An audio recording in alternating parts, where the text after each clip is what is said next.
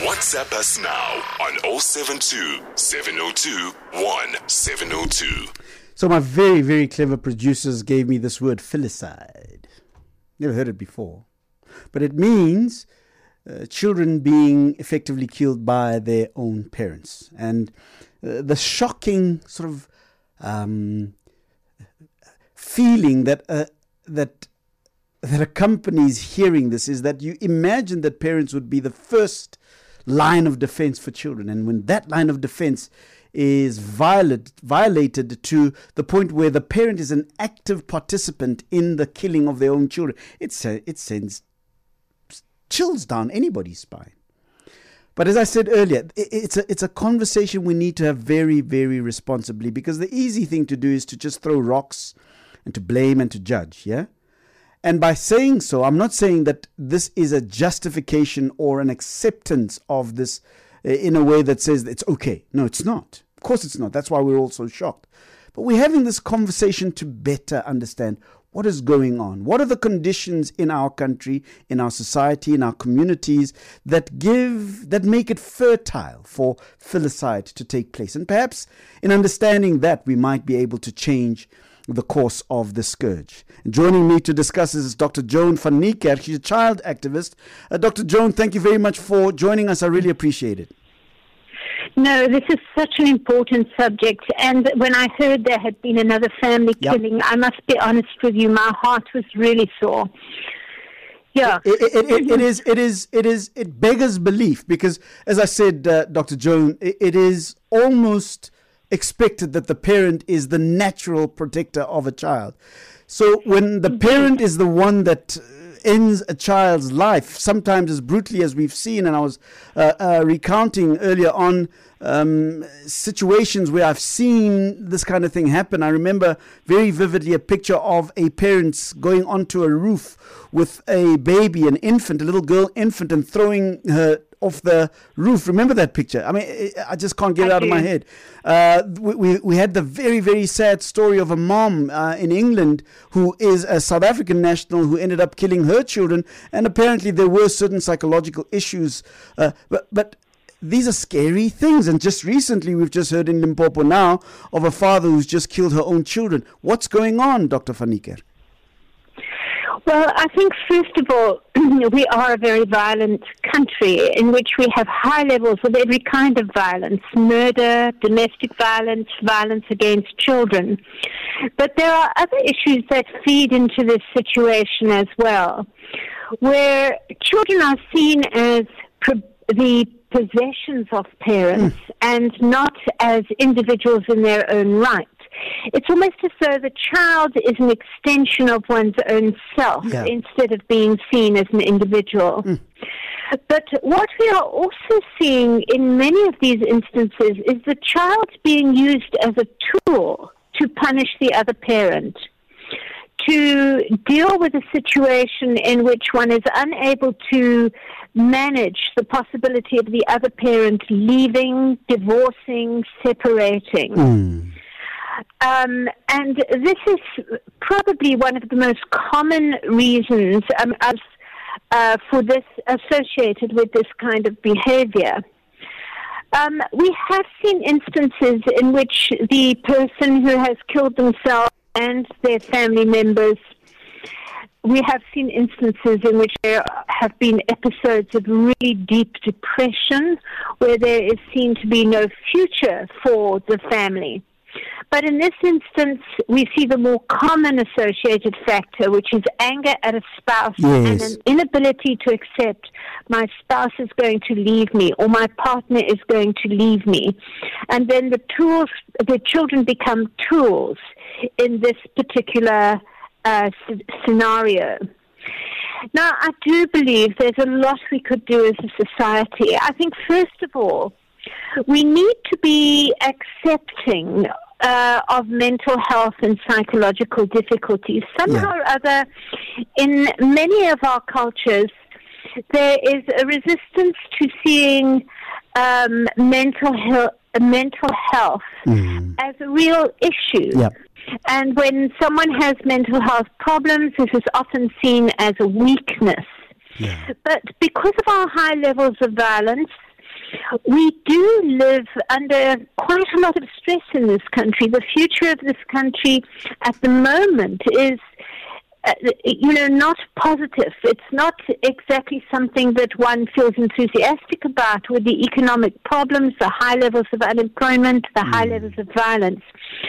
So we need, as communities and as individuals, to, to be able to pick up when someone is severely stressed or unable to uh, deal with a challenge that life is presently presenting them with. Mm. Like a partner saying, I know, I no longer want to live with you. Mm. Mm. Um, I can no longer accept your behavior. Yes. Do- Doctor Joan van Niekerk, I want to go back to the other issue that you, shall we call it, the commodification of children in a relationship. Yes. Where where parents see children as a commodity with which, by which they can negotiate the terms of their relationship. I'm talking about the spousal relationship, whether it's married couple or not. But to what extent is that also indicative of the way that we understand the terms of a relationship between people that are supposed to be significant others to each other? Indeed, um, and this is very, very problematic, um, that the children should be used in this way. But, you know, it's not uncommon. We see this often, but to a lesser degree, in instances of divorce and separation, where neither parent will let go of using the child as a tool. So perhaps even um, you may have the situation in which there's an enormous fight over who will have the children in their care, who will have custody of the children. Neither parent perhaps thinking of, well, which of us is able to offer the children parenting experience? Yeah. And sometimes this is the mom, um, who may have more nurturing skills and abilities, but sometimes it can be the dad. There are dads in many of our communities who are amazing dads. Um, and very sadly, children get caught up in these conflicts and become the means by which couples hurt each other. Mm. Um, provide each other with, with with trauma, and the needs of the children are absolutely forgotten. And of course, when a child is killed or children are killed to punish the other partner, this is the most extreme example of using a child, I would say, as a weapon of war with yeah. one's partner. Well, I'm looking at the reports that came out over the weekend. Bulukwane police said in a statement on Sunday that a Limpopo man killed his two children following a dispute with their mother and later hanged himself after he fled the scene. The two deceased children, aged five and ten, no, five and eight, went back uh, to Mangkweng on Saturday to visit their father for school holidays. Upon their arrival, he phoned their mother and a conflict ensued. Father alleged to have killed his own child. Uh, th- that's the one story. And then another one is a father alleged to have killed his own child as well as his girlfriend's two children uh, before committing suicide in his Pretoria home on Tuesday. Uh, the gruesome discovery of the three little bodies and the twenty-nine-year-old man was made by neighbors. The twenty-five-year-old mother accused of the murder of her four children uh, was denied bail on Monday. This came after she pleaded not guilty at the Woodbank Magistrates Court. So I'm I'm I'm, I'm sort of reading a list of very, very recent um, filicides. Uh, and maybe it isn't just uh, limited to filicide, Doctor Joan van Niekerk, but also, of course, to suicide. It appears that there's Indeed. a it appears that there's a spike. I mean, three such cases in the space of one week. Is there a spike? Are the conditions that lend themselves to this happening uh, so fertile that we have this kind of frequency? Indeed, yes. I think we're going through a very difficult stage as a country. I, I mean, our unemployment figures are through the roof. This creates a lot of stress for everybody. Even those who have jobs now have to support more people yes. through what they earn. If you don't have a job, imagine how you feel as the traditional supporter of your family. You feel emasculated as a man. You might feel that you are a total failure as a mother if you are an unemployed mother who doesn't have a partner to assist and support. So there's high levels of pressure and uncertainty. And so when the added to that is a conflict with one's partner, I'm sure that many people have a sense of hopelessness. But having said that, this should never result in the exploitation of one's partner's love and affection for his or her children, yes, um, as a means of getting back to one's partner and punishing one's partner for some kind of decision mm. they have mm. made or are about to make. Yeah. Give us a call, oh one one eight eight three oh seven oh two, as I speak to child rights activist Doctor Joan van Niekerk. And tell me your thoughts about this phenomenon, filicide. Yes, and there is suicide in this matter, but I'm more concerned, I suppose, with the issue of the killing of children. Um, and, and that is not to say that I am not concerned about the suicidal sort of tendencies of parents once they've killed their own children. But you, you would expect that parents would want to protect their children at any cost. But it appears that there are other things that are at play here. And I'd love to hear your experience on, on oh one one eight eight three oh seven oh two. I have grown up and I've become an adult, Doctor Joan van Niekerk, understanding this kind of narrative, that I am making you a woman by by making you conceive, and I am making you a man by conceiving your children. And appear and it appears to me that that narrative, that kind of relationship ma- uh, uh, narrative between uh, men and women who get into a romantic up to or a sexual relationship, is not about the The, the the the the children that they bear. It's about them. Could Indeed. This kind of mentality be uh, perhaps part of the reason why we're seeing this kind of filicide growing? Indeed. Uh, again, sometimes partners are seen as possessions. You're my wife, or you're my husband, yes, or you're my partner. Um, and you belong to me, and if I can't have you, nobody else will have you. Um, and it's almost like, again, it's seen as an extension of themselves. The other person is seen as an extension of themselves. You do get the occasional situation where people feel the world is so hopeless, they don't want their children to remain part of it. Yes.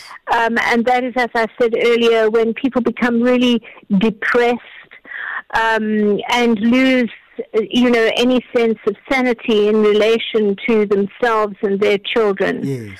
But this kind of very punitive response um, in which one engages children, very, very concerning.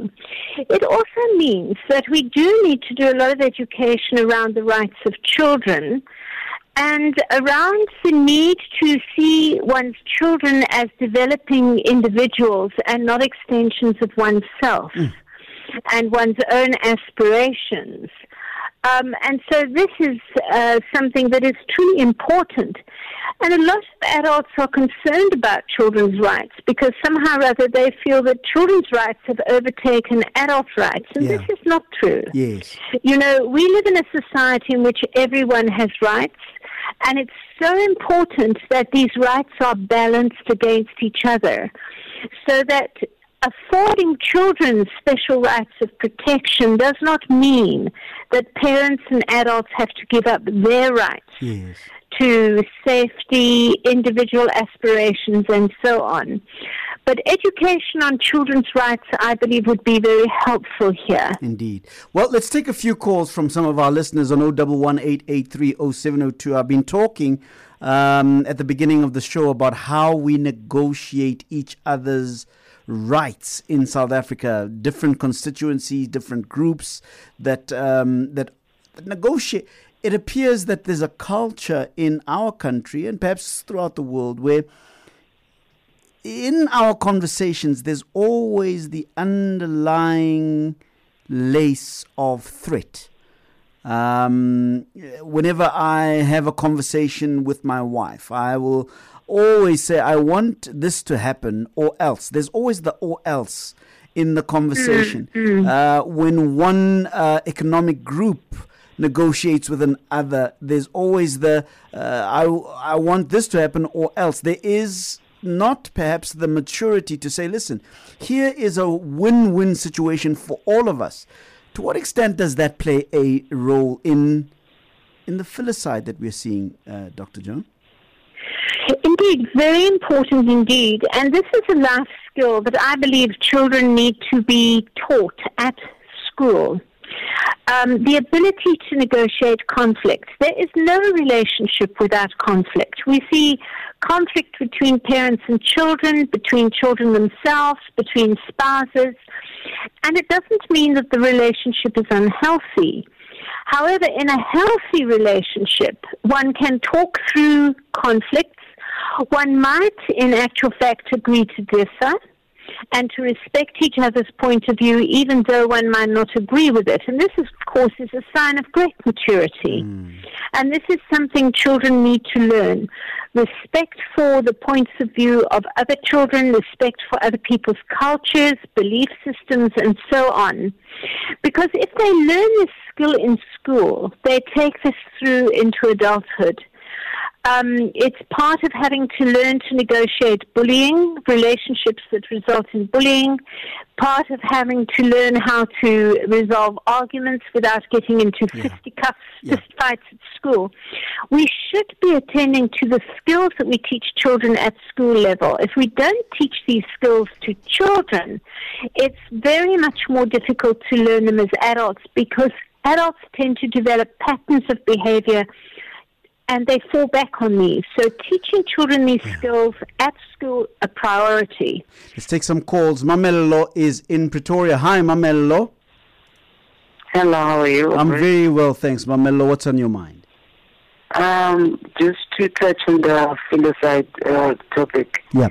Um, I think it is very much important what the guest has mentioned, that the country is going through a certain state. Yeah. Um, the financial state, the psychological state of people in general. We have seen um, deaths and depression are now coming up more likely than before, because then people are now more aware of, of the signs of depression, yeah. how to deal with depression. Yeah. So again, to come back to your point, to say we need to have these conversations openly, so yes. um, we, without having people being afraid of being judged, Yes. Or, or, or certain comments be put back at them, because the reality is children are being killed by their yes. parents, yes. which in natural instinct are the ones who are supposed to protect them. Yeah. So you could imagine what could be happening psychologically in the parent's head to even commit such uh, an act. But as well, it is important to instill such skills in children at that age so that they grow up to be better adults. We need to look at reviving the culture in school, the things that children actually learn in school, yeah. because that's the basis foundation of, of, of everything. And maybe, um, you know, consider and talk to the government to perhaps um, fund more, more on on on, on early childhood development, because yeah. that's really important for, uh, for children growing up in, in such a messed up country. I mean, kids could have comments about a president. They know the state in which our country is. Uh, growing up in such an environment, I don't think is conducive. Yeah. Mamello, thanks very much for your mm-hmm. call. Much appreciated. Jack is in Kempton Park. Hi, Jack. Your thoughts? Hi. Um, I just believe the systems that we have in place um, actually does not help. Um, I recently went to um, a social worker at the school um, to report that an eight-year-old tried to hang herself. Mm, mm, mm, mm. I wanted them to sort of investigate the matter. I was previously involved with the mother of my of the children. Mm. Um, when the school social worker Uh, did the report mm. within two days. She came back to say, no, the child is okay.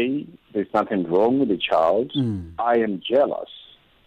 Mm. Even though on the memo that I wrote, I stated that. that what, what, what, what, what, what did they attribute your jealousy to?